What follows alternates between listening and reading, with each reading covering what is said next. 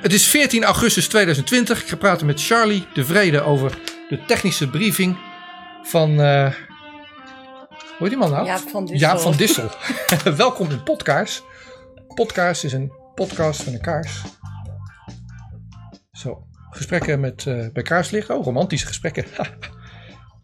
En de bedoeling is eh, hoopvolle gesprekken die licht geven. Dan moet je het niet over Jaap van Dissel hebben, vrees ik.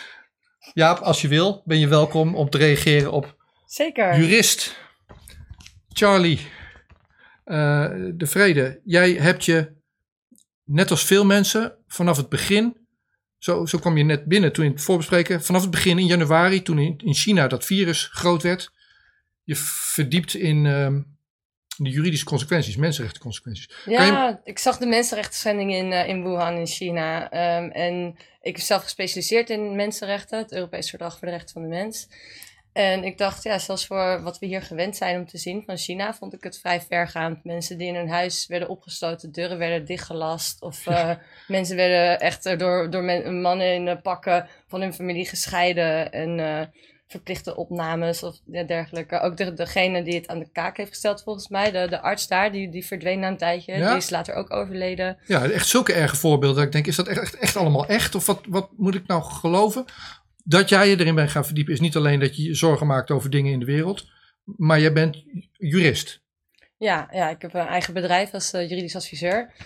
Maar ja, ik, ik, eh, het boeide me gewoon. Het interesseerde me en ik wilde ook weten wat er, ehm, ja, wat er eh, van waar was en niet. Ja. Maar ook of het deze kant op kon komen. Kijk, er zijn juridisch eind januari wat dingen gebeurd. De WHO en ehm, het is op lijst aangeplaatst bijvoorbeeld. Er is een, eh, een soort van internationale noodtoestand uitgeroepen door de WHO. Ja. En in Nederland was er toen eigenlijk nog eh, ja, vrij weinig over te horen. Internationale noodtoestand bedoel je mee pandemie. En Willem Engel die was hier, die zegt nou het is geen pandemie.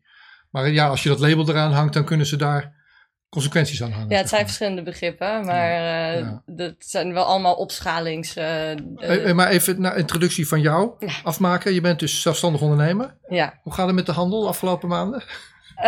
ZZP-bijstand krijgen we. Mijn eigen bedrijf heb ik de afgelopen maanden helaas staat op een heel laag pitje. Mensen hebben niet echt... eh, Je hebt aansluiting gevonden ook bij Virus Waanzin, wat nu Virus Waarheid heet. Ja. En daar werk je in het juridisch team. Daar ken ik jij dan van, zo kwamen we elkaar tegen. Jij wilde hier wel komen uitleggen wat Jaap van Dissel nou precies, waarop Jaap van Dissel de plank missloeg eh, in zijn laatste technische briefing. ja, mijn zinziens. En ik eh, zag later ook eh, een filmpje, we- laten we zo ook nog een stukje van zien van de op één. Daar was Lilian Marijnissen, die zei zelf ook dat het eh, vrij onduidelijk was. Ja. Er werden ook een aantal vragen gesteld, ook door Van Haga bijvoorbeeld. En ehm, kwam ook een, eh, ja, een curieus antwoord op. eh, dat ging dan over de PCR-test. Maar ja. ja, er zijn wat, wat meerdere begrippen. Die, ik heb de technische briefings allemaal vanaf de allereerste heb ik ze eigenlijk eh, live gevolgd. Dat is niks voor mij. Ik vind normaal gesproken dat soort politieke dingen en zo niet heel interessant. Eh, maar die technische briefings zeker, want ja, ik had daar geen verstand van zelf. Ja. Eh, voordat het allemaal. eh, hè, er zijn, zijn al in eh, ja, begin februari eh, was er al een technische briefing. eh, en dat hebben ze. Dat, ze deden het eerst veel vaker. Zeker toen het allemaal nog wat eh, meer hot topic was. Nu had je er dan eentje 25 juni. En dan de, de, de eerstvolgende was 11 augustus. Ja. Die is net geweest. Ja, precies. Nou, we nemen dit op op 14 augustus. 11 augustus was hij weer terug. En jij wond je daar wat over op. En dat was ja, een aantal dingen, maar in ieder geval die eh, reproductie, dat reproductiegetal. Ja, nou dat is al eh, vanaf eh 11 juni dat ik me daarover opwind. Want toen hebben ze dat stilzwijgend. dat is veranderd hoe ze dat Ja. berekenen. Heel Nederland ziet dit ook elke avond op televisie. Maar voor wie dan niet snapt, kan je in Jip en Janneke taal uitleggen. Wat is dat R-getal? En wat was er voor juni? Hoe werd dat berekend en hoe wordt dat nu berekend? Het, het reproductiegetal, eh, dat is in principe hoeveel mensen er eh, besmet worden of ziek worden door één ziek persoon. En dat, daar keken ze eerst naar ziekenhuisopnames. En dat vergeleken ze dan met een eh, interval van vier dagen ongeveer. Gingen ze de ziekenhuisopnames vergelijken. Ehm, om dat reproductiegetal dan Ja. te berekenen. Dus als je reproductiegetal 1 is, dan eh, ben, eh, als ik ziek ben, ben, dan verspreid ik het naar één ander. Als het 2 is, dan verspreid ik het naar twee. Gemiddeld, die verspreiden ja. het naar twee. En dus dan- gaat het ja, exponentieel eh, snel stijgen. En als het onder de 1 is, dan eh, neemt je verspreiding af. Dus dat is ook het streven. Na 11 juni hebben ze het stilzwijgend veranderd naar berekening op besmette personen. Wat zij dan besmette personen noemen. Maar dat zijn alleen mensen die eh, positief getest zijn op Ja. het virus. Dus dat is ook nog een ding of dat wel... Nee, maar dat moeten we ook neerleggen. Dus dat, dat is het R-getal. En je- we gaan zo laten zien wat daar, hoe Jaap van Dissel dat uitlegde voor juni. We hebben een clipje van. En hoe hij dat dan nu uitlegt. Wat er nu aan de hand is, is gebaseerd op de PCR, hoe heet dat? PCR-test. PCR-test. Dat ja. is de test als je getest wordt met zo'n watstaafje door je neus. eh, eh, Dat is hoe mensen getest worden. Ja, daar hebben we ook het filmpje van, van de Precies. technische briefing van 8 april. Wa- waarin hij iets zegt over de PCR-test. kan je, want net zei je dat ook al, kan je vertellen in simpele woorden opnieuw, waarom een PCR-test, ja, wat je er wel aan hebt en wat je er niet aan hebt. Ehm, nou, wat je er in mijn zinziens niet aan hebt, is dat je niet kan aantonen dat iemand besmettelijk is. Dat iemand, dat, zo word je nu genoemd, besmette personen. Ja. Eh, ze worden zelfs patiënten nu genoemd. Gisteravond op het NOS-journaal, letterlijk waren dat de woorden van, van de NOS, die zeggen er liggen, er zijn zoveel mensen getest, dat zijn, die zijn besmettelijk. Ja, nou ja, besmettelijk, dan moet je dus zelf ziek zijn en het over kunnen dragen op een ander. Ja. PCR-test test alleen een heel, is een hele gevoelige test die een heel klein deeltje van eh, een virus eh, test, of dat aanwezig is. Dat is ook, kunnen zo het clipje laten zien Ja. dat Jaap van Dissel dat zegt op 8 april. Daarmee toon je niet aan of iemand daadwerkelijk zelf dat virus onderleden heeft of eh, dus, dus ziek is. Ja. En ook niet of je dan dus anderen ook ziek kan maken. Dus je toont alleen aan, stel dat die test goed werkt, dan is er ook een marge van een foutmarge in, een, kleine foutmarge, maar toch. Ehm, je toont alleen maar aan dat op enig moment in het verleden, en je weet niet hoe lang geleden dan, iets van dat virus, Een deeltje. een deeltje van ja, het virus. maar dat, eh, dat hoeft ook niet. Het hele virus moet intact zijn om zich te kunnen ver- vermenigvuldigen. En dus om ook besmettelijk te zijn om jou ziek Oké. te kunnen maken. Dus we gaan het hebben over het reproductiegetal, we gaan het hebben over die PCR-test en wat je er wel en wat je er niet aan hebt, want ze hangen daar conclusies aan die, die je er niet aan mag hangen. En ik wil het ook hebben over eh, aerosolen en luchtventilatie. Erogene verspreiding. Want datzelfde virus wat, wat dan met die PCR-test, er wordt wel iets van gevonden, maar niet of je besmettelijk bent, dat is ook gevonden in een ventilatiesysteem. En dan wel degelijk op een manier dat je denkt, hé, hey, daar zou je ziek van kunnen worden. Eh, nou ja, wat er daar werd, eh, werd aangetoond, dat was ook niet, eh, dat was zo in de woorden van het RIVM een dood virus. Dat was aangetoond met de befaamde PCR-test. Oké. Ja. Dus eigenlijk op dezelfde manier. Ja, zo zo zou je het kunnen stellen. Oké, Oké, ik heb ehm, eh, contact opgenomen met de RIVM. Ik heb ze eh, de persvoorlichters, de, de woordvoerders, dat zijn er vier op de website, een mailtje gestuurd. Twee daarvan zijn op vakantie tot, eh, tot maandag in ieder geval. Nou, fijne vakantie. De andere twee geprobeerd te bellen, eh, maar die waren niet bereikbaar. Dus ik wilde aan het RIVM vragen, van wat bedoelen jullie nou precies met die, met die PCR-test en wat voor conclusies mag je daaraan hangen? Ja. ja, ik hoor die journalist op tv het niet echt vragen, dus ik bel ze gewoon eventjes op. Nee, ik heb zelf ook gebeld, eh, inderdaad, met het RIVM. eh, dan eh, meer het, het standaardnummer. En ehm, ook gevraagd van ja, wat je nou op het nieuws hoort van eh, besmettingen en Ja. dergelijke. Zijn dat nou zieke mensen? Hebben die klachten? Of zijn dat alleen mensen die positieve PCR-test Ja. terug hebben gekregen? En dat werd het laatste. Werd, Nou, dat is dus het andere ding wat je de afgelopen maand of zo veel hoort, elke dag hoort op het nieuws. We hebben het over gevallen. We hebben het niet meer over zieken of over mensen op de intensive, intensive care of over mensen die doodgaan, maar over gevallen. En dan vraag ik me altijd af, wat is dat dan? Wat is dat dan, een geval? Nou, dat is iemand met een positieve PCR-test. ja. Wat betekent dat dan? En er liggen er kennelijk mensen in het ziekenhuis die positief getest zijn. Dus ik ging vragen aan het Landelijk Coördinatiecentrum Patiëntenspreiding. Die, die, die, die komt namelijk met die cijfers. Wat betekent dat nou? Positief geteste patiënten. Liggen die met longklachten, verkouden of andere coronasymptomen in het ziekenhuis? Of zijn ze positief getest? Eh, nou, dat Landelijk Coördinatiecentrum Patiëntenspreiding is eigenlijk eh, gesloten momenteel, want er zijn geen patiënten. Wat ik dan wel, wel weer interessant vind, is dat, dat de, de manier waarop dat is eh, georganiseerd. Maar dan moeten mensen maar teruglezen. En alles wat we hier zeggen, link ik onder dit gesprek. Dus je kan zelf kijken wat dat dan precies is, dat LCPS. Maar ehm, het is ontstaan vanuit het landelijk netwerk acute zorg. Nou, die gaven me wel antwoord. En die zeiden, nou, het is niet dat mensen ziek zijn. Het is dat mensen positief getest zijn. En Juist. in het ziekenhuis liggen. Dus in mijn woorden, maar ja, dat zou ik ook graag aan het RIVM vragen die de telefoon niet opnam. Als ik met een gebroken been positief getest in het ziekenhuis lig, dan ben ik ook een coronapatiënt. Ja. Daar lijkt het in ieder geval op. Nou ja, dat is ook hetzelfde of mensen sterven aan of met COVID. Zo is dat dat. eh, gesprek Nou, hebben we ook al. Dus Oh. ehm, de, de plek, nou ja, we lachen erom. En het is belangrijk om vrolijk te blijven en, en gewoon met een opgewekt gemoed de ellende. Dat is wat je net gezegd treden. dat dat de podcast-idee is. Ja, Dus dat is die ik podcast. probeer het. Maar, ja. Maar een plek in de wereld waar het nu een beetje lastig is, is Melbourne in Australië. Daar is het nu winter en daar hebben ze nu hun tweede golf. En eh, ze hadden in, het, in ons voorjaar, toen het hier in maart best wel piekte, zeg maar, in het griepseizoen, eh, ja, was dat coronavirus ook in Australië, maar dat was zomer. Dus dat, dat zette niet heel veel zoden aan de dijk. Maar nu is daar winter en zijn wat meer PCR-positief geteste mensen. En ze hebben daar de zwaarste lockdown van de wereld op dit ja, moment. ze hebben daar ook wel wat, echt, echt ook wel wat gevallen. Ook wel wat ziekenhuisopnames en dergelijke. Ja, en er gaan ongeveer 18 à 19 mensen dood met corona per dag. Nou, ik heb dat dan zitten uitrekenen eh, in de, in de eh, staat eh, Victoria, waar Melbourne in ligt, want daar, gaat die, daar is die lockdown. Ja. Er wonen 6,6 miljoen mensen. En als er dan eh, ja, iets van 18 doodgaan eh, aan, aan, aan of met corona, ja, er gaan er elke dag 240 dood. Ik bedoel, dat heb je als er 6,6 miljoen mensen ergens wonen. Dus of, of er nou meer sterfte is of niet, dat, wordt, dat is onduidelijk. Maar de mensen waarvan ze zeggen, die zijn met of aan corona doodgegaan. Daar is er eentje van boven de 50 en de rest boven de 60, 70 en de helft boven de 80 jaar oud. Ja. Dus je ziet hetzelfde als wat wij hier in maart hadden. Oude mensen gaan vooral, eh, ja, of andere. Die, die, die persoon en met, van, met onderliggende... dat is het ding. Wat dus niet duidelijk is, is of die persoon van 50 plus misschien ook terminale kanker had. Het zou maar zo kunnen. In ieder geval, ze hebben daar hun tweede golf. En daar wordt dat, dat hangt hier een beetje in de lucht ook. Hè? Niet corona misschien, maar wel die tweede golf. Nou ja, corona hangt volgens mij ook wel een beetje in de lucht. Maar eh, dergelijke verspreiding, daar komen we denk ik later op. Nou, ik heb wat dingetjes klaargezet en ik hoop dat het allemaal lukt met techni- techniek. Eh, ja, je moet maar zeggen, wat wil je... Want dit zijn de onderwerpen. Oh, en eh, nee, als laatste onderwerp, als we dit dan, dat technische gedoe gehad hebben. Nou ja, ik wil wel nog even over Australië.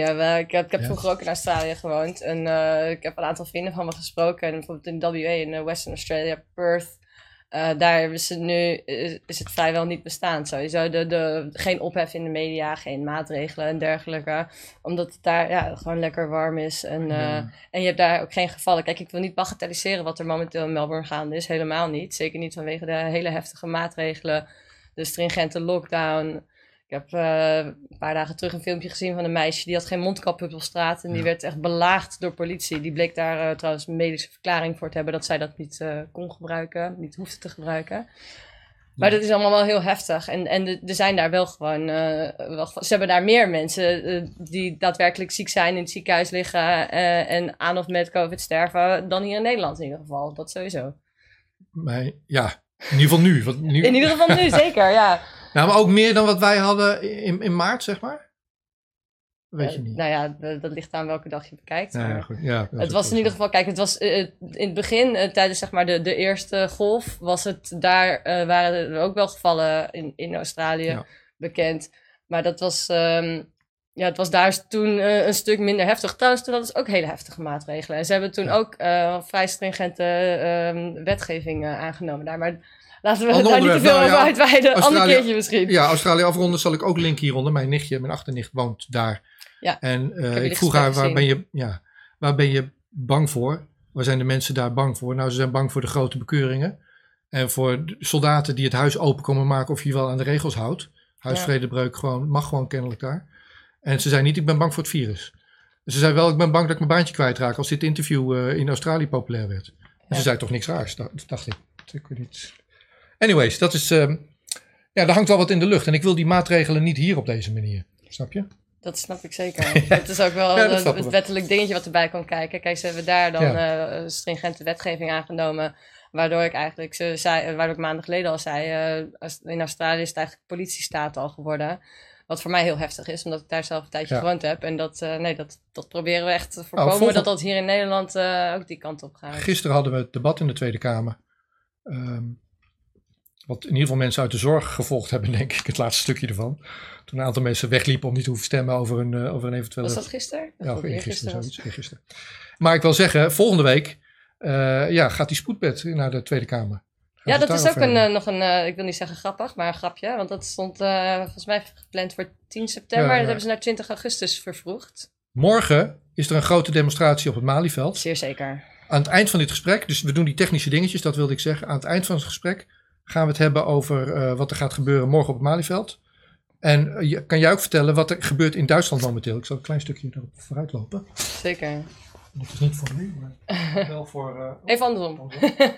Querdenken, dat is de, ja, de organisatie in Duitsland. Die zijn echt al vanaf begin april bezig om allerlei redenen. Daar zijn ja, elke week zijn er grote demonstraties. Vorige keer, eh, twee weken terug volgens mij in eh, Duitsland, hadden zij eh, daar rond een miljoen mensen bij, bij een groot protest. In de mainstream media hadden ze het over 17.000 Ja. eh, aanwezigen. Maar ja, in onze mainstream media hadden we het ook over een enkele honderden bij onze demonstratie van vorige keer. Waar de politie schatte dat Ik er wil daar, ja, wil ik ook 5000 iets over zeggen voor de mensen die dit kanaal kijken dan. Ik was op het Malieveld en ik zei, ja, ik zie 1000, 2000 mensen. Maar dat was een half uur voordat het begon. Juist, ja, ik heb dat ook gezien. Jij zei 2000. De Ja, maar- politie schatte later 5 tot 6000 volgens mij. ja, ik denk dat dat reëel is op het hoogtepunt. Dat, Ik denk enkele honderden niet reëel is. Dat sowieso niet. Maar wat ik ook sorry over wil zeggen, is dat wat er in eh, Berlijn gebeurde. Dus ik zie de, de, de statements van de, van de, op de NOS dat het 17.000 zouden zijn. En dat slaat echt nergens op. Iedereen die het foto ziet van die grote straat, die weet, oké, dit zijn er in ieder geval honderdduizenden of zo.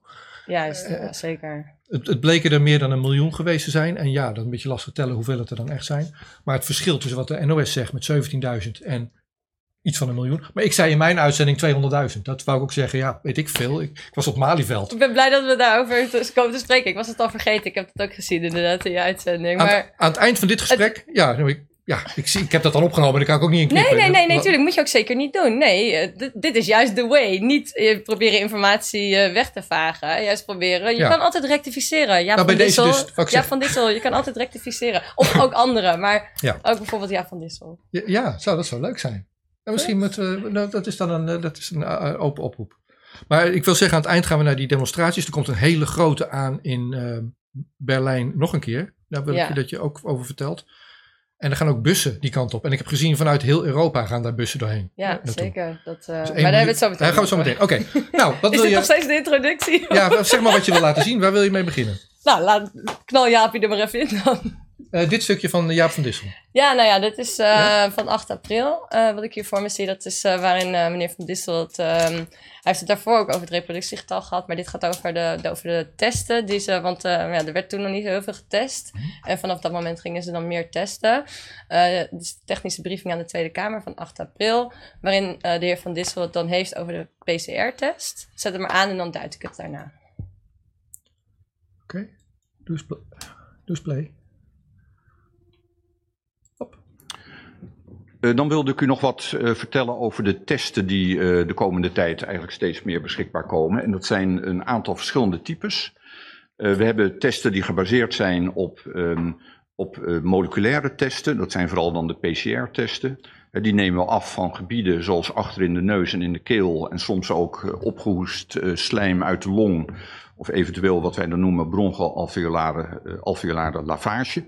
Dat is vloeistof wat we uit de long opzuigen. Daar kunnen we dan bijvoorbeeld bij een longontsteking. Daar kunnen moleculaire testen op gedaan worden die de aanwezigheid van infectie aantonen op dat moment. En in wezen toon je een klein deel van het virus aan. En dat eh, kleine deel van het virus, dat erfelijk materiaal van het virus, dat betekent dat dat is dan bewijs voor het feit dat het virus aanwezig is. En de aanwezigheid van het hele virus volgt uit een viruskweek, wat ook weer iets anders is dan een moleculaire test. Juist. Dus de aanwezigheid van het hele virus blijkt vervolgens uit een viruskweek. Dus, dus daarmee wordt eigenlijk gezegd, de PCR-test aan zich, daarmee toon je een klein deeltje van het virus aan. Even kijken, oh, dan zit ik te sorry. Ja, dat mag. Ik praat gewoon door. Deze wilde ik Ja. laten zien. Deze wilde Nou ja, dit is waar, wat, hij dus, wat er Ja. dus in beeld komt. Ehm, en dat kleine zinnetje van het, dit eh, toont dus een klein deel van het virus aan. Het hele virus volgt uit een, uit een kweek. Ja. Dat wordt even tussen en lippen eh, doorgenoemd. De eerste keer dat ik de technische briefing eh, bekeek en luisterde, is mij dat ook niet opgevallen op 8 april. Maar nu dat ik het terug ben gaan kijken, ehm, en dan zie je ook dit dan op de sheets. Ja, de PCR-test. Het ziet, er- ziet er allemaal heel aannemelijk uit, toch? Nou, dan kijk je of je nu de infectie hebt. Ja, dat als je nu die infectie hebt en je doet een PCR-test, dan zou ik zeggen, kans groot is dat je een positieve eh, uitslag van je PCR-test krijgt. Dus wat dat betreft zou je kunnen zeggen, dat klopt. Ja. Maar er wordt dus niet bij verteld eh, dat het alleen een- een test op een deeltje en dat je eh, daarmee niet bewezen is dat het virus zich kan, eh, dat het geheel aanwezig is en dat dat kan vermenigvuldigen. Ja. Dit heel concreet aan de rechterkant. ehm, Rechterkant, te kijken we nu even niet naar. hè, nee, Ik kijk echt alleen maar naar het plaatje aan de linkerkant. De rechterkant is helemaal los. Dat zijn serologische testen. Dat Ja, oké. Sorry, los de. PCR-test. Test naar een infectie en op dit moment eh, erfelijk materiaal van het virus. Maar om, aan de rechterkant staat test naar een eerder doorgemaakte infectie. Ja, maar dat staat los Nou, van staat los deze discussie. Maar Maar dit bestaat dus ook, hè? Dat dat is wel, oké, dat is dan wel weer interessant. Je kan dus ook testen of, al je, of je al eerder het virus hebt doorgemaakt. Dat zouden ze misschien, is dat nu handig om te doen. Als je positief PCR-test terugkrijgt, dat er dan misschien ook een viruskweek komt en een serologische test. ja. Dat wordt allemaal niet gedaan. Dus- Maar- Dus wat je nu hebt gezien bij Jaap van Dissel, in die, in die sheet die je net ook in beeld had, is dat die PCR-test een stukje van het virus aantoont en daarmee aantoont dat je er ooit in het verleden mee in contact bent geweest. Nou ja, dat is als, als je nu die infectie hebt, dan, eh, dan zal het daarmee erg makkelijk aantoonbaar zijn, eh, denk ik. Maar ja, ik ben daar niet, eh, Ja. dat is niet mijn specialisatie verder. Ik vind het frappant dat er ehm, daar nu niks over gezegd wordt en dat meneer Van Dissel het ook over besmettingen heeft. En, en dat er nu, eh, dat heeft dan weer meer met het reproductiegetal denk ik te maken, dat er sowieso stilzwijgend op 11 juni is die, die eh, definitie of die, die berekening veranderd. Daar werd toen niks over gezegd. Ja. Ehm, en er wordt nu mee omgegaan alsof we het over precies hetzelfde hebben als toen. Ja. En dat is, ja, dat is kolder. Want we, we hebben het toen, hadden we Toen? de ziekenhuizen, de IC's lagen vol, ziekenhuizen lagen vol. Dat was vreselijk. Toen, toen, toen was er ook echt, nou ja, kijk, de, de, de, de, de angstcultuur in de media en de, de beetje paniek die er wordt gecreëerd, dat, eh, dat begrijp ik niet waarom dat zo gebeurt. Ik begrijp wel waarom er maanden geleden, toen er echt heel weinig bekend was en wel de, de, de IC's echt vol lagen en we, we bijna tegen het plafond aankwamen daarmee. Dat is meer reden tot paniek in ieder geval dan waar we nu zitten. En ik begrijp niet waarom meneer Van Dissel er nu zo mee omgaat. Want hij weet dat zo'n PCR-test niet betekent dat iemand besmettelijk is of besmet is met eh, dat virus. En nu wordt er al gesproken over patiënten. Patiënten, de ziekenhuizen zijn nagenoeg leeg. Nou, hij kiest zijn woorden wel, dat zal hij dan niet zelf Ja, zeggen. nee, maar zo wordt het dan op het, op het nationaal ja, samengevat. bijvoorbeeld. Nou, dat is. eh, dus, dat zou meneer Van Dissel sieren als hij, ze, als hij het gewoon daar heel duidelijk voor uit zou komen. Dit betekent niet dat deze mensen daadwerkelijk ziek zijn, dat zij klachten hebben, dat zij andere mensen ziek kunnen maken. Dat zou En- wel kunnen, maar dat, die conclusie mag je niet aan die test hangen. Zeker precies. niet. Nee, en, en dat wordt totaal niet gezegd. En dan daarom pak ik het fragmentje van 8 april erbij. Ja, waarin hij wel zegt, met een viruskweek toon je vervolgens het hele virus aan. Eigenlijk zijn die woorden al genoeg van, oh oké, dus de PCR-test toont niet het hele virus aan. Waarom wordt dat nu niet gezegd? Ja. Ja, een goede vraag. Meneer Van Dissel, Meneer Van Dissel. wij wachten. Nou, we laten ondertussen verder praten over, eh, ja, over wat anders. Nou, we er toch zijn. Ja, ik maar. wacht ook niet te stilte, dacht ik hoor. Zo ben ik helemaal niet. Nou ja, en ik wil, wat ik dus ook wil weten, als, hij dan toch, eh, als er toch antwoorden gaan komen, sowieso iedereen die dit ziet. Ik wil weten hoeveel mensen met COVID-klachten, dus kortademigheid of, of eh, eh, verkoudheid desnoods, nu in het ziekenhuis liggen. Hoeveel mensen zijn er ziek echt aan corona op dit moment? Ik weet het niet. En ik die weet, ook echt met die klachten naar het ziekenhuis zijn gegaan. ja, Ja, dat zou interessant dat zijn. getal wordt niet genoemd. Ik heb gevraagd dus aan dat landelijk netwerk acute zorg. Zijn die mensen nou ziek vanwege corona of zijn ze positief getest? Nee, ze zijn positief getest. Dus dat is hetzelfde als met die PCR-test waar we het net over gehad hebben. Ja, ik heb dat ook gevraagd toen ik het RIVM belde. Van, Wordt dat bijgehouden? Hoeveel mensen die er nu dan ook uit bron- en contactonderzoek volgen, die dan zich moeten laten testen en die dan ook positieve PCR-tests terugkrijgen, hoeveel mensen daar klachten van hebben? Nee, wordt niet bijgehouden. Ik zeg, pardon, dat wordt niet bijgehouden? Dat lijkt mij evident belangrijk. Ja. Maar Nou, dit is ook een vraag. Stel dat je gebeld wordt door de GGD. We doen dit, eh, dat contactonderzoek. En eh, eh, u heeft misschien wel contact gehad met die en die. Nou, dat leidt dan naar zo'n PCR-test. En als daaruit blijkt positief, moet ik dan in quarantaine of moet ik erbij hoesten? Ik neem aan dat ik dan in quarantaine, quarantaine, quarantaine moet. En ehm, Dat is wel de bedoeling, ja. Nou Ja, maar na kijk, twee weken quarantaine ben ik nog steeds positief getest, of niet? Dat eh, zou heel goed kunnen. Dat, dat sluit ik zeker niet uit. Ja, dat Mijn eh, lijkt conclusie- mij, als, ik, als ik zelf naar voren zou komen met bron- en contactonderzoek, dan eh, weet ik niet wat ik zou doen. Ik ga me niet zomaar die PC, aan die PCR-test onderwerpen. ook omdat ze mij niet kunnen vertellen wat er gebe- vervolgens gebeurt met het materiaal. Volgens mij heb je daar ook eh wat Oh, dat kunnen we ook even doen. Ja, Dat stuurde je door in ieder geval. Dat vond ik heel interessant. Dat ze daar geen antwoord op konden geven. Wat er met, je, wat er met het materiaal gebeurt. Ja. Ik, pardon? Dan kijk, kom ik weer eh, bij de, bij de uh, mensenrechtenkant eh, ik belde. kijken. Ja, nou, en, nou, jij bent jurist. dus Laten we dit even doen dan. ik belde gisteren met de GGD, gewoon ggd.nl geloof ik, of zo centrale nummer. Van wat doen jullie eigenlijk met die monsters die je genomen hebt van, van mensen? We- testen echt heel veel mensen nu. Ja, ja, ja. Ik vroeg dat in de context van een eerder interview dat ik maakte met het eh, Nederlands Forensisch Instituut. Het Lex Molenbroek uit mijn hoofd.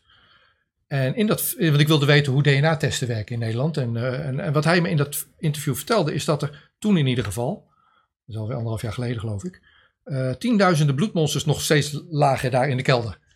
En dat de politiek destijds dacht, oh, het is misschien wel handig om daar alsnog DNA-profielen van te maken. Dit is letterlijk is gedocumenteerd. Ik zal het ook linken hier onder het filmpje. Oké, dus stuur het ook maar naar mij. Ja, dat vond ik een interessant interview. Dat was leuk dat hij dat zo open en, en, en vrij vertelde.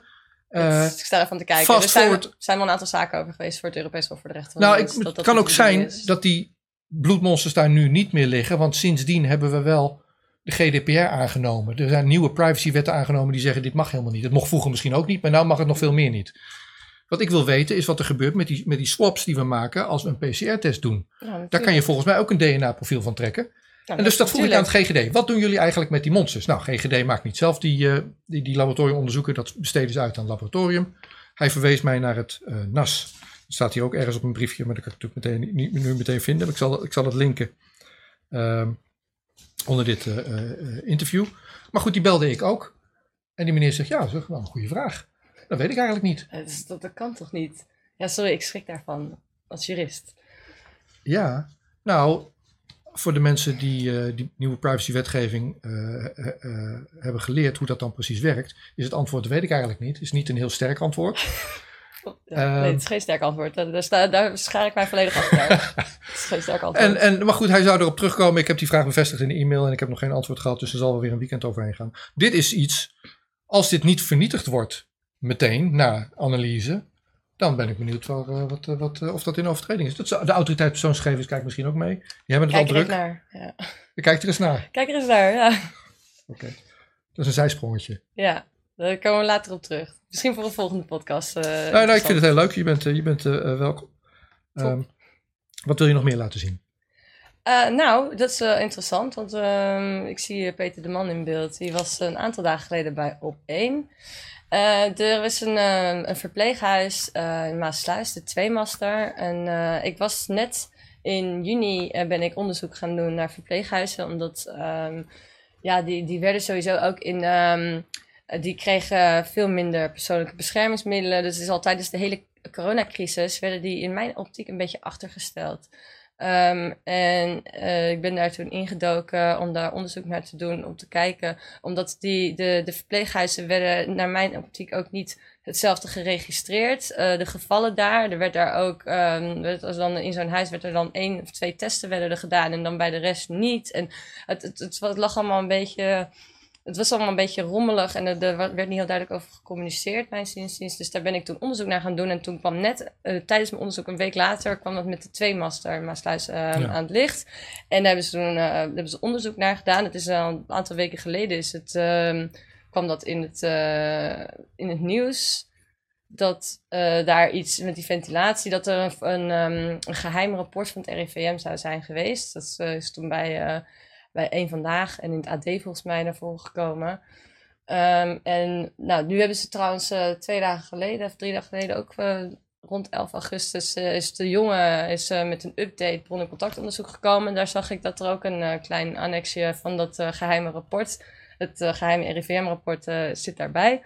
Dus als je dat op wil zoeken, dat kan je nu in de, in de kamerstukken vinden bij de brief van minister De Jonge. Dus het Dat is nu leuk. niet meer zo eh, geheim. Ja. Er waren kamervragen ook over gesteld. Of, eh, of dat openbaar gemaakt kon worden.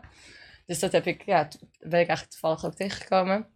Ehm, dit filmpje van, ja. We gaan er nu weer kijken naar die clip van, uh, Juist. van uh, Als je dan zulke sterke aanwijzingen hebt, dan ga je natuurlijk met die aanwijzingen naar de instanties die zich um, met deze problematiek bezighouden. Het RIVM, de GGD's, het OMT. Ja, we hebben een bespreking gehad, uh, aanvankelijk met de GGD en later is het uh, vanwege dit, deze bevinding is het RIVM aangesloten. Dat klopt.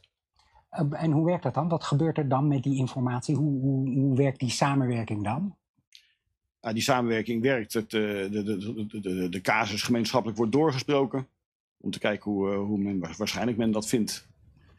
En dat, uh, ja, ik merkte al direct uh, veel terughoudendheid. Niet, dank u wel meneer de Man, daar nee, waren we zelf nog niet opgekomen. Uh, Goed dat u dit heeft dat gedaan. het niet onderzocht had mogen worden. Dat het niet onderzocht had mogen worden? Nee, want er was geen opdracht voor. Dus het was niet dat men zei van, oh wat prettig dat u onderzocht heeft. Misschien is het ook een mogelijkheid die speelt. Nee, dat was het niet. Het, was, het had niet onderzocht mogen worden. Dat was, maar dat is was heel immers geen opdracht wat, voor. Ja. Dat is heel opmerkelijk ja. wat u nu nou, zegt. Dat is, dat is wel zo zo gebeurt. Ja. Maar dat, dit, dit klinkt alsof er. Want um, GGD uh, Rotterdam-Rijnmond heeft uh, uh, vandaag laten weten. Vlak voor de zomaar hè. Wat vind je van die journalist dan? Wat, wat, wat ze zegt. Oh, dat is wel heel opmerkelijk. Ja. Als ik, als ik toch die meneer hier had, had ik iets anders gezegd, denk ik. Jeetje, nou ja, ik ben blij dat dit. Kijk, je moet ook wel rekening mee houden. Het is op één. En, uh, en nou, en, voor, zijn... voor, de journalisten bij op één is al gauw iets heel opmerkelijk. Sorry.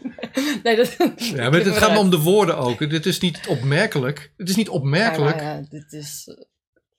Oh ja, dat is wel een hele rare regenboog. Dat is wel een beetje opmerkelijk. Er is echt iets anders aan de hand van. Ja, nou ja, dit had niet onderzocht mogen. Maar, maar ik ben blij dat, het, uh, dat dit in ieder geval nu... Uh, dit was bij op één. Uh, ja. En nou, Lilian Marijnissen zit erbij, dus er wordt over gesproken het is natuurlijk. Ja, ja, ik heb er weinig woorden voor. Dat, je was uh, opgelucht toen je het zag. Van, ik was uh, zeer opgelucht dat ik het zag. Dat zeg ik toen het speelde ja. uh, eind, eind um, juni. Ja.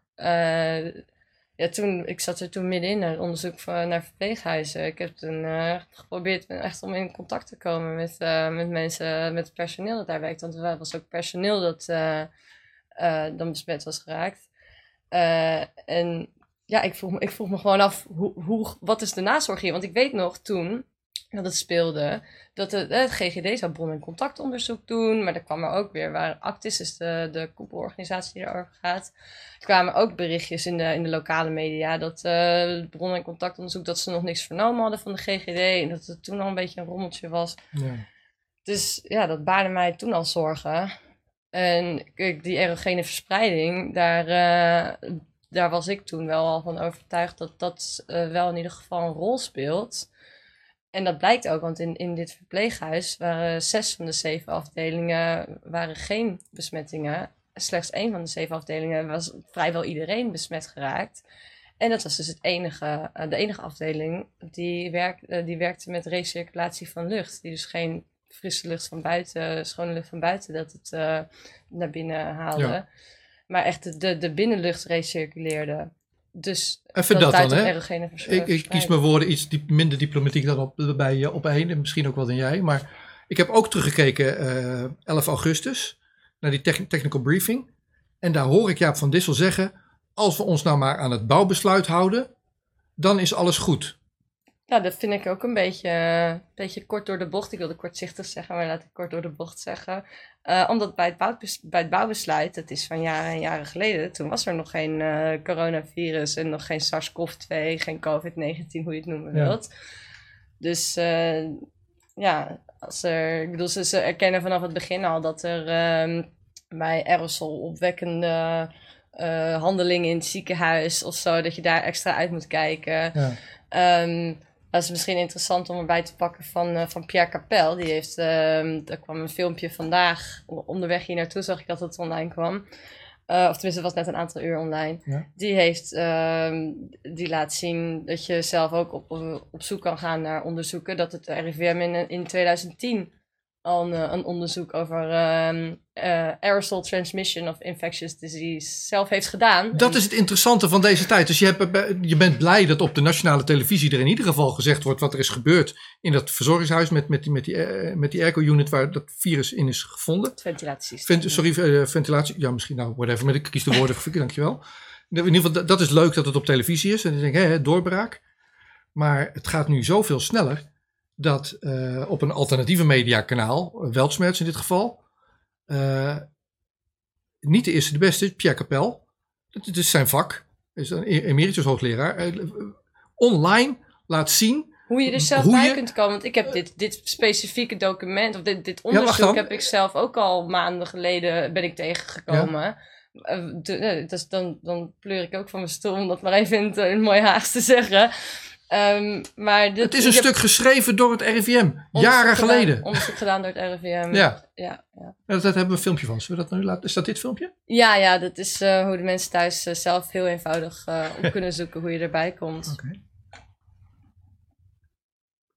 Er zijn al studies over aerosolen vanaf 1954 en eigenlijk nog wel eerder. Maar wat zien we bij 2020 zijn er als we op die balk gaan staan 545 artikelen. Als we daarop klikken krijgen we wat de 545 resultaten. En die gaan voornamelijk ook over de transmissie van COVID, want dat is nu in dit jaar nogal populair. Er zijn dus 545 artikelen alleen al dit jaar over hoe COVID door de lucht zich verspreidt.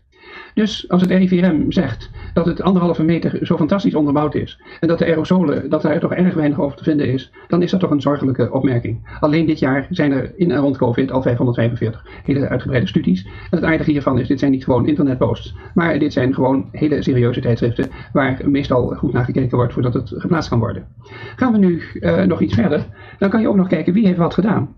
En aerosoltransmissie, welke studies zijn door de RIVM gedaan? Dan tik je in RIVM, Emma. Search Zei die Emma. en ja hoor, daar zien we het al. Maar wat is het opmerkelijke? In 2010 is er een studie geweest van het RIVM waarbij ze aerosolen en druppeltjes vergelijken. Niet alleen in of het, eh, hoe de transmissie is, maar of het ook infectieus is. En wat je moet doen om tot een ziekte te leiden. Dit hebben ze gedaan met influenza A, maar dat is een analoog type studie wat je ook met COVID heel makkelijk kan doen.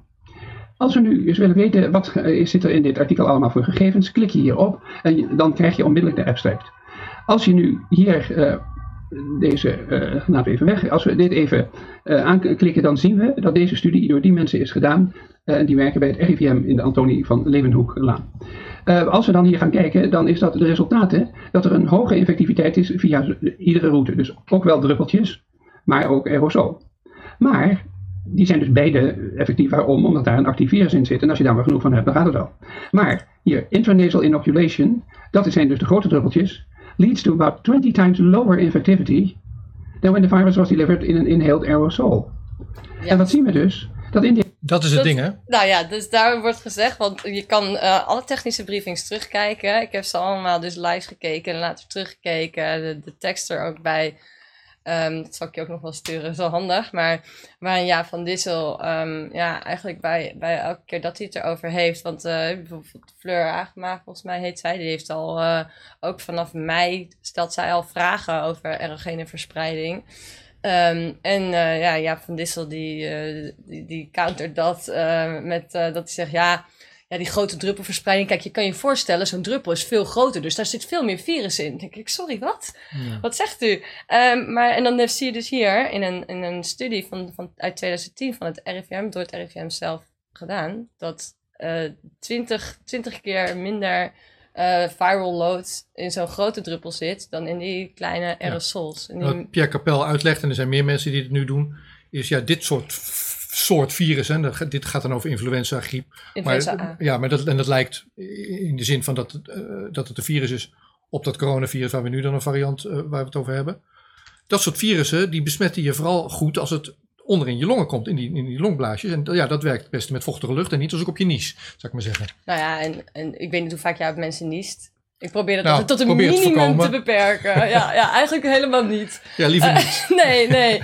Maar ook als ik, eh, als ik in een stadion, in een voetbalstadion bijvoorbeeld, eh, bij een wedstrijd eh, zit en dan eh, ga ik juichen, dan... ehm, Maar dit, ja, dit, ik, dit, ik kijk dan niet meestal om naar gewoon andere mensen mijn kant op juichen. Maar ja, dat zijn hele andere dingen. dit stuk wat Pierre Capel dan laat zien eh, op deze website, en dit, je kan het terugzien bij, bij Weltsmerts, ik zal het linken. Ehm, dat is door het RIVM opgesteld. Dat moet Jaap van Dissel weten. Maar afgelopen 11 augustus in zijn technical briefing zegt hij over voorbeelden van de afgelopen maanden. Ja, dat kan je wel uitleggen met aerosolen, maar dat kan je ook nog steeds heel goed. Eigenlijk hebben we dat uitgelegd met contact en met op elkaar hoesten. Ja, dus ja, daar komt, daar, komt geen aerosol aan te pas. Dat zijn eigenlijk zijn woorden. Nou ja, niet, niet woord voor woord letterlijk. Nee, maar, maar ik vond het heel treffend dat ehm, onze minister-president Mark Rutte tijdens eh, zijn eh, laatste persconferentie nog steeds durfde te zeggen dat ze nog steeds 50% van de kennis eh, hadden. En daarmee 100% van de beslissingen moesten eh, nemen.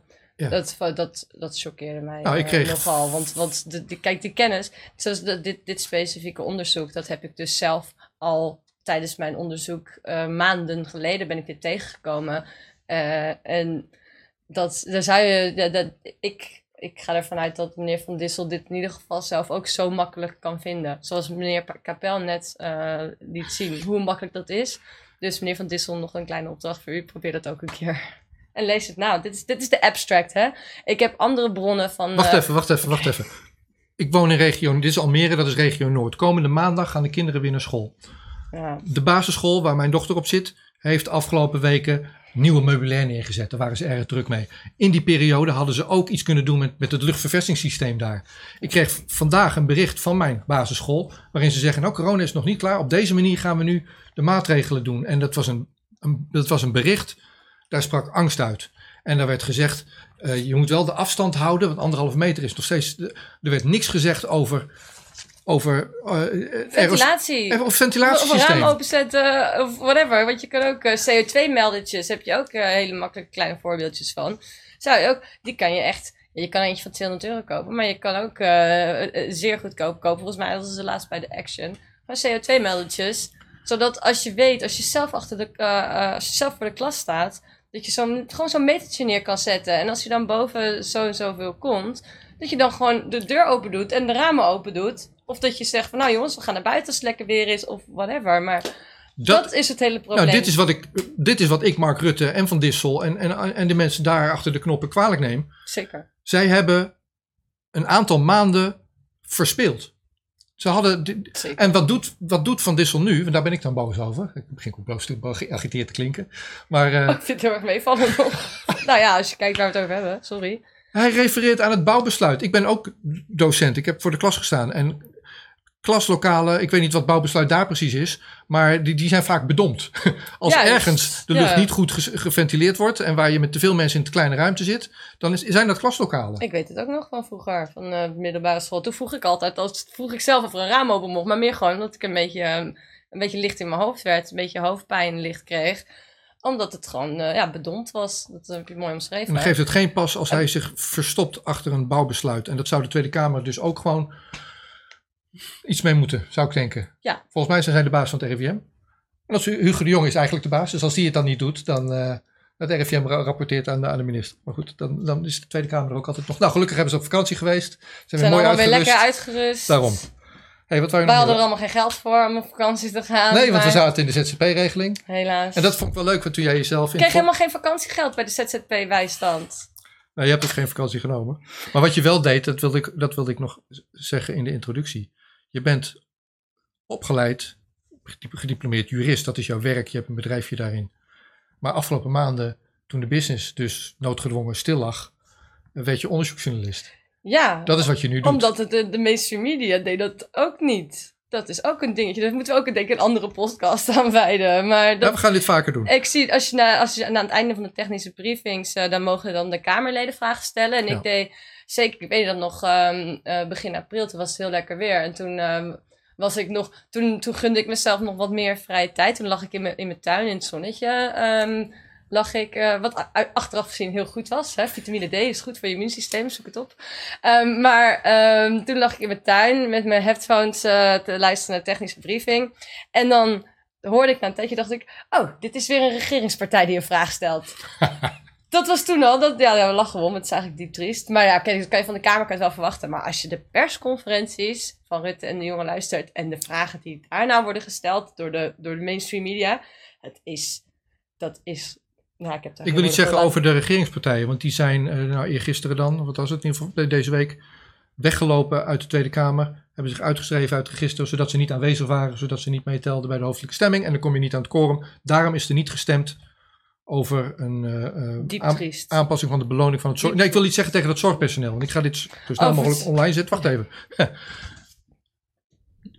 Mark Rutte heeft nog niet zo lang geleden eh, zijn handtekening gezet over onder 750 miljard voor eh corona-steunfondsen aan de Europese eh, Unie. Hij heeft ook zijn handtekening gezet over het vergroten van het budget van de Europese Commissie naar 1000 miljard. De, Nederland zit in de diepste recessie, stond vandaag in het nieuws, sinds nou, een recessie die lijkt op oorlogstijd, werd er gezegd. Eh 10% op jaarbasis geloof ik. En dat hebben we nog nooit meegemaakt. In ieder geval niet in ons leven. Ja, 8,5 jaar dat was van dit kwartaal. Dankjewel, eh, publiek. Maar als je het vorige kwartaal erbij telt van dit jaar. Nou goed, in ieder geval. Als ik stil moet zijn met de publieke tribune ook. Mijn punt is, ehm, we hebben het over Hugo de Jonge en terecht. Dit is onder zijn regie. We hebben het ook over onder Mark Rutte, want hij is de minister-president. We hebben het ook over de begroting van Wopke Hoekstra. En we hebben in Europa de begrotingsdiscipline losgelaten. Als we 750 miljard plus 1000 miljard gaan geven aan de Europese Unie voor coronamaatregelen, dan hebben we het dus niet meer over de begrotingsafspraken die we hebben gemaakt in de Europese Unie. En dan geeft het geen pas dat regeringspartijen weglopen uit de Tweede Kamer als ze moeten stemmen over een motie, over de beloning van hoofdelijk moeten stemmen Hoofdelijk over de moeten- dus dan beloning. moeten ze zelf zeggen: van Nee, jongens, we klappen voor jullie. Jullie zijn onze helden. Als we alleen hoeven te klappen. Maar jullie krijgen er geen cent bij. Nou, ik vind dat diep triest. Ik vind ik echt vreselijk. Dus zorgpersoneel, als je dit op tijd ziet, en sowieso als je het niet ziet ook, maar er is morgen een demonstratie op Malieveld. En dan weet ik niet wat je nog meer wil laten zien, anders gaan we naar demonstraties toe. Dat- Gaan we naar Zullen we dat doen? Oké, dan gaan we nu. En ik knip dit, dus dit wordt ook een apart filmpje. Maar. ik was dus op het Malieveld. Er waren een 4.000, 5.000 mensen als je daar, eh, op het hoogtepunt van die, van die dag. En ehm, die dag was in Berlijn iets met een miljoen mensen op straat, of misschien wel meer. Ja. En ehm, jij was vorige week in Duitsland bij meerdere Ja, betogingen. ja. Wil je vertellen wat er aan de hand is in Duitsland met, met demonstraties en wat er aan zit te komen? Zeker, ja, ja. We hadden ehm, nu denk ik anderhalve week geleden eh, vanuit eh, Virus Waanzin, dan wel Virus Waarheid, eh, een, eh, een Zoom-meeting met, ehm, ehm, moet ik het goed zeggen, Marcus Heinz. En eh Friederike, dat is eh, zijn vriendin. Marcus Heinz is eh, de, de advocaat. Ze hebben een, juridisch team van zo'n zo'n 40 advocaten en juristen erin. Maar hij is dan eh, de meest publieke persoonlijkheid die ook op demonstraties spreekt. Die hadden wij in de Zoom-meeting. Eh, dat doen ze bij Virus eh, Waarheid, doen ze dat drie keer per week, een Zoom-meeting. We gaan nu naar twee keer per week, denk ik. Waarin ja, iedereen gewoon zijn eigen vragen kan stellen. Dat vind ik fantastisch. Dat, ja, dat iedereen rechtstreeks vragen kan stellen waar er op in wordt gegaan. Maar ehm, de, die meeting hadden ze en daarin ehm, eh, werd ook eh, opgeroepen door, door Marcus. eh, van dat ze wel wilden dat er een, eh, dat iemand van ons of een aantal mensen van ons misschien eh, naar Duitsland ook zouden komen. Ehm, en eh, ik heb eh, con- contact vervolgens met Friederike gehad. Eh, het, eh, zij spreekt ook Nederlands, ik spreek ook wel Duits. Maar we hebben een heel verhaal gehad ehm, over hoe het er daar aan toe gaat. En ik weet wel dat ze in Duitsland echt eh, begin april zijn ze, zijn ze daar al eh, ja, de, de bühne opgegaan, om het zo maar te zeggen. Zijn ze al begonnen met in, opstand komen. Ehm, en daar hebben ze nu eigenlijk wekelijks eh, zijn er demonstraties. Ehm, en ik was uitgenodigd om, eh, om samen te komen met eh, een aantal leden van het Nederlandse juridische team en dan eigenlijk andere Europese landen ook. En dat leek me hartstikke leuk. Maar toen werd ik de volgende dag door Marcus gebeld van... joh, zou je ook willen spreken misschien op de demonstratie? Ik zo, ja, wanneer? Ze, ja, morgen. Dus, Waar moest je Dus naartoe dan? dus ik zei, ja, hartstikke leuk. Eh, ja, naar Stuttgart eerst. Eh, ik had een vlucht geboekt naar Stuttgart. Eh, dat, die werd later ehm, opeens op onverklaarbare wijze werd, werd mijn, mijn plaats geannuleerd. Dus toen zijn we hals over kop ben ik ehm, met, met een vriend, ook vanuit Sirius Waanzin, zijn we met de auto dan maar daarheen gereden, naar Stuttgart. En ehm, ja, de, de auto uit direct het podium op. ehm, en daarna de auto direct weer in een uh, doorgereden naar Augsburg. En de volgende dag in, in Dortmund. En eh, bij Dortmund was, was Willem Engel er ook bij. Die, eh, die zou daarheen gaan. eh die, ik sprak hem eh, on- onderweg naar Stuttgart. Hij zei, ja, ik ga morgen naar Dortmund. Zei ik, nou, Tot ik moet, ik moet spreken, dus eh, kom anders gezellig mee. Dan, eh, dan staan we daar samen. Dus eh, dan staan we samen op het podium. En eh, ja, dus dat was, eh, dat was heel interessant om te zien. Het is nou ja, hartstikke goed ehm, is het daar georganiseerd. Die, eh, die, Ik zal hem boven laten komen. dat, eh, die organisatie heet, eh, dat heet Querdenken. Kijk, dan heb je... Ah, deze. Wat betekent dat dan, je denken? Ja, een soort van, ehm, een soort van omdenken. Ja, lastig hè, want je zit in het spiegelbeeld. ja, Hier, doe jij maar. Kijk, dit is dan van Stuttgart. Ja? Ehm, Ze hebben daar dus uh, elke stad uh, en ook kleine dorpjes zelfs. Kijk, dit is van, van, Ulm, dat is wat kleiner. Um, hebben ze hun eigen kweerdenken. Dat betekent ja, omdenken of dwarsdenken. Dwarsdenken zou, Ja, dwarsdenken zouden ze in ieder geval in de media, mainstream media hier zeggen. Out of the box denken staat er. Als je het intikt op je, op je Google Translate staat er out of the box denken. Ehm, maar dat is dus, eh, ja, dat zijn dan eh, de, de Kweerdenken, dat is de hoofdorganisatie. En die, die organiseren dan de, de demonstraties. En eh, dat is ja, mega goed georganiseerd. Maar eh, zij hebben mij gevraagd om eh, dan de, de, de Kweerdenken eh, voor, voor Nederland, voor Den Haag dan, waar mijn stad, om dat op te zetten. Dus ehm, dat doe ik heel graag. Ik heb het nu een beetje druk met de voorbereidingen voor morgen ook. Wat gaat, oké. Even afmaken. Yes. Wat, jij staat op dat podium in die steden. Ja, Hoeveel mensen zijn daar dan? Ja, ja, geen idee. Er waren duizenden. Bij Stuttgart was het eh, was een, een heel eh, park, zeg maar. En dat was vol. Dat hebben ze heel, heel slim georganiseerd. Daar stonden dan eh, wat dra- dranghekken en iedereen zat daar. Dus gewoon in het gras. Dus dan kan, je, kan de politie eh, ja, vrij weinig beginnen, zeg maar. Iedereen had gewoon ja, picknickkleedjes mee. En Op het Malieveld was ik dus bij de, bij de demonstratie die wel, ja, ja, maar die wel door mocht gaan. Zat ik wel af en toe te kijken. Want wat doet de politie hier? Gaan ze niet, eh, wat, eh, wat zijn ze doen met die paarden en die ME-busjes? ja. Was, had, hing dat gevoel ook in Duitsland in de lucht of niet? Nee, ja, zeker in Stuttgart niet. Nee. Daar zaten gewoon mensen lekker in het park. En dat was, ja, was wel een heel groot podium. Dat, dat mocht hier ook niet. Ik weet niet of dat nu al mag, een groot podium. Ehm, maar dat, ehm, dat hadden ze daar. Ja, en dan daarna ehm, eh, Augsburg. Dat was eh, meer een soort groot parkeerterrein. En eh, daar ja, was de politie eh, in eerste instantie veel meer eh, op onze hand, zeg maar. En de politie daar droeg zelf ook geen mondkapjes. Eh, en in, eh, in Stuttgart wel. Ehm, maar die, die de demonstratie in Augsburg, ja, je kan je voorstellen, wij waren dus al, ja, ik moest hals over kop met de auto. Toen kwamen we ook nog in een hele lange file terecht. Dus het was echt. eh, Ah, paniek. ik was, ja, ik was wel anderhalf uur te laat. Ehm, maar ehm, ja, die demonstratie in Stuttgart ging natuurlijk wel door. Maar we moesten daarna nog naar Augsburg rijden. Ja. Dus eh, we waren wel wat aan de late kant in Augsburg. En eh, die, werd, eh, die demonstratie werd uiteindelijk wel eh, vroegtijdig soort van afgekapt. Maar moet ik zeggen, afgekapt. Kijk, alles gaat daar in goed overleg met de politie. En ehm, ze zijn ook vanuit, vanuit Querdenken zo van... We willen graag de politie aan onze kant houden Ja, en te vriend houden. En zij zeiden ook bij de vorige demonstratie in, in Berlijn... Die werd dan ook vroegtijdig afgekapt. Ehm, en die zei ook, dat zei eh, Marcus, ehm, van ja, ik, ik keek die, die agent keek ik in zijn ogen en we hadden het erover. En ik, voor, voor zijn gevoel was hij al zo dichtbij om, om het gewoon, ja, door, gewoon door te laten gaan. Ja, ja, ja. En hij deed ook die oproep aan, aan, aan agenten en zo van... ehm, ja, je kan, je hebt zelf, je hebt in principe wel gewoon de keuze. eh, zeker als je met z'n allen tegelijk zegt van... Nee, we stoppen. We stoppen hiermee met deze kolder. We, we, mensen kunnen gewoon betogen. Dat is een grondrecht. En we laten het gewoon nu eh, Niet meer gebeuren. ook. En, eh, en we gaan erbij staan zelfs. Zou, zou zomaar kunnen. Ja, Ja. ik ben benieuwd hoe dat gaat straks de 29e in, eh in Daar komen we zo op. Maar eerst morgen. Ik ben ook benieuwd hoe dat gaat morgen. Ja, En wat, wat de sfeer is daar van de ordehandhaving. En hoeveel mensen op dat, op dat veld komen. Ik, maar ik zou toch denken als je in de zorg werkt. Of je volgt het po- poli- politieke debat van afgelopen week. Of je kijkt naar de briefing van Jaap van Dissel. Dat je denkt, weet je wat, ik ga even naar, naar Den Haag. Ja, ja gelukkig zijn we morgen zijn we echt ehm, met ja, 40 plus organisaties. Eh, ik, eh, ik zag eh, Ferdinand van der achternaam kwijt. Ja. Ferdinand, die, dat is de woordvoerder van, van al die organisaties. Die, die zag ik een aantal dagen geleden. Dat, ehm, ja, dat, want ik wist eigenlijk niet dat er in Nederland ook zoveel organisaties bezig waren. Ja, en ehm, ja, dat is toch wel hoopgevend voor mij ook. Ik hoop ook dat ze, dat we hier ook een soort van gelijke organisatiestructuur als in Duitsland kunnen krijgen.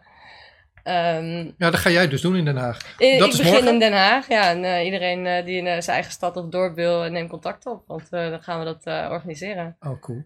Wat gaat er gebeuren in Duitsland 29 augustus? Ja, dan, eh, dat is de dag dat we weer vrij worden allemaal, hoop ik. Daar komen miljoenen mensen, eh, niet alleen Duitsers. Er komen, er komen sowieso, mijn schatting, komen er minimaal een miljoen Duitsers. En eh, er komen ook vanuit ja, alle om- omringende Europese landen komen er mensen naartoe om, om te protesteren, om te demonstreren. Ik zag een plaatje, en ik heb die niet klaarstaan, dus ik kan het niet laten zien. Ik zal het ook proberen te linken. Maar ik zag een plaatje van Europa met bolletjes erop van de plaatsen waar vandaan mensen kunnen opstappen op bussen om daarheen te rijden. Oh, dat moet je er zeker weten. Dat waren er tientallen of zo. Of misschien wel, misschien wel Ja, wij willen, honderden. eh, tenminste, eh, wij vanuit Virus eh, Waarheid worden er ook eh busreizen georganiseerd. Dus daar, dat kunnen mensen ook in de gaten houden. Ik herinner me, ik, dat hoort hier niet bij, we gaan afronden. Maar ik herinner me, ik herinner me de Diada in Catalonië, in Barcelona. In 2018 was ik daar. En, maar voordat de, de, de Catalanen, voordat de mensen uit Barcelona naar die demonstratie gingen in de middag, waren daar al de mensen van, van de omgeving, vanuit die hele, hele ja, Mhm. ze noemen het zelf een land, vanuit die hele provincie, met de bus. ja. En het aantal tourbussen wat Ja. daar eh, eh, stond, dat was, dat was een van de meest indrukwekkende dingen die ik zag. En dat gaan we dus in Berlijn ook zien. Overal uit eh, Euro- Europa komen mensen met bussen. Zeker. naar ja, Berlijn. Dus dan heb je het niet over een miljoen, dan heb je het over. Nee, wij gaan ook, Miljoenen. Wij gaan ook eh, dingen organiseren eh, met, eh, om wat artiesten ook mee te krijgen. Want ja, die zijn natuurlijk onwijs hard getroffen ook. Ehm, en dan ja, misschien zelfs met een truck of zo. We- het, wordt allemaal, het wordt allemaal in ieder geval heel groot. Als mensen mee willen, er zijn heel wat, heel wat touringcars, inderdaad, de coaches die daarheen gaan. Die zijn ook hard getroffen. Want toen het OV zelf weer van start ging, toen mochten de touringcars mochten nog niet. Dat was ook curieus. Ja. Dat daar hele andere regels voor golden. Terwijl zij, terwijl zij een waterdicht protocol hadden opgesteld. Oké, dus ga je naar de website van die organisaties of van Viruswaarheid, dan kan je zien waar je kan opstappen, hoe je kan meerijden. Ik herinner me wel, dat niet een dompertje, want je gaat er toch wel naartoe, dat je daar mondkapjes geacht wordt te dragen in de bus en dat je aangehouden kan worden voor tests. Oh Aangehouden kan worden vertest, dat weet ik niet. Maar ik was daar natuurlijk zelf in Duitsland. En Ja. ik ben daar wel heel erg van geschrokken hoe stringent daar omgegaan werd met de mondkapjes. Ik had zelf wel een mondkapje bij me. Ehm, ik, ik ben altijd heel respectvol naar als ik in een ander land kom, dat ik me daar aan de, aan de regels en de gebruiken wil houden. Als hier de mondkapjesplicht wordt ingesteld, ga ik me daar niet aan houden. Dat is ongrondwettig en ik zal ervoor, er zal tegen in opstand komen. Ik hoop dat ik er een boete voor zou krijgen, mocht het, mocht het zover komen. Als ik in, eh, als ik in, de, de, in Rotterdam of in Amsterdam zou komen, en, eh, dan ga ik ook geen mond, eh, mondkapje Niemand op doen. weet nog waar dit naartoe gaat, maar als je die beelden ziet van Melbourne in Australië, daar worden eh, dames zoals jij eh, tegen de grond geslagen Ja, als ze geen mondkapje dragen. Vreselijk. Nou, ik heb, ik heb zelf wel meegemaakt hoe het dan eh, in, in Duitsland ging. Want eh, ja, je kan je voorstellen, als je vlucht, eh, laat, als je één dag van tevoren weggevraagd dat het gaat spreken, of eh, twee demonstraties de volgende dag, en je, bent, je hebt een vlucht geboekt, die wordt gecanceld, en je gaat hals over kop met de auto, dat je misschien... Het is gelukt man, dat je is misschien superleuk. niet, niet meteen doorhebt dat je al over de grens bent als je bij een benzinestation gaat stoppen om te plassen. En ik ren naar binnen en, en ik kom Zonder terug. kapje natuurlijk. Zonder kapje, ik had het niet door. En ja, het is mijn, mijn fout, mijn schuld. Dat had ik wel moeten doen. Maar eh, hoe daarop gereageerd wordt, dat, dat er meteen... eh het is gewoon een hele, streng, hele strenge sociale druk op. Er wordt... ehm, gelukkig was ik toen al naar het toilet geweest, waar eh, een meisje achter de balie blaerde echt dat je een mondkapje op moet. En, en mensen zelf ook, die tegen elkaar zitten na, oh, een mask. Ja, dus, ja ik, ik schrok daar nog wel durft dat van. mens? Zo gevaarlijk. Ja, ja. en, Ja. en eh, wat mij dan ook opviel, want ik heb daarna heb ik wel eh, mijn mondkapje gewoon gedragen. Ehm, en, eh, en heb ik dan eentje met zo'n ademhalingssysteempje er nog in. Maar ik kreeg het gewoon echt benauwd. Ja. En dan alleen maar even vijf minuutjes bij een benzinestation om naar het toilet te gaan. Morgen zie ik je dan eh, op het Malieveld. Zonder mondkapje. Zonder mondkapje. Zeker. Nou ja, ik zit dus. Maandag is er weer een kort geding eh, in Amsterdam. Eh, Ja. De publieke tribune is open, maar je moet je wel aanmelden. Ja, een beetje jammer dat dit dan na het weekend online komt, dus daar heb je er niks van. Maar ik ben maandag ook bij het kort geding. En dan denk ik, ja, moet ik dan met het OV? Een beetje gedoe, hè? Nee, ik, hou, ik pik je anders wel op. Oh, je bent er ook? Oké, leuk. Nou, hey, ik, ik, ik, had, het is, ik vond het wel een hoopvol eh, gesprek. Dat heb je goed gedaan met, eh, met, met mijn podcastje. Top. Tot morgen, op ma- tot morgen allemaal op het Tot morgen, Malieveld. Malieveld. En ja, en dus 29 augustus in Berlijn. Yes, we came, we saw, he died.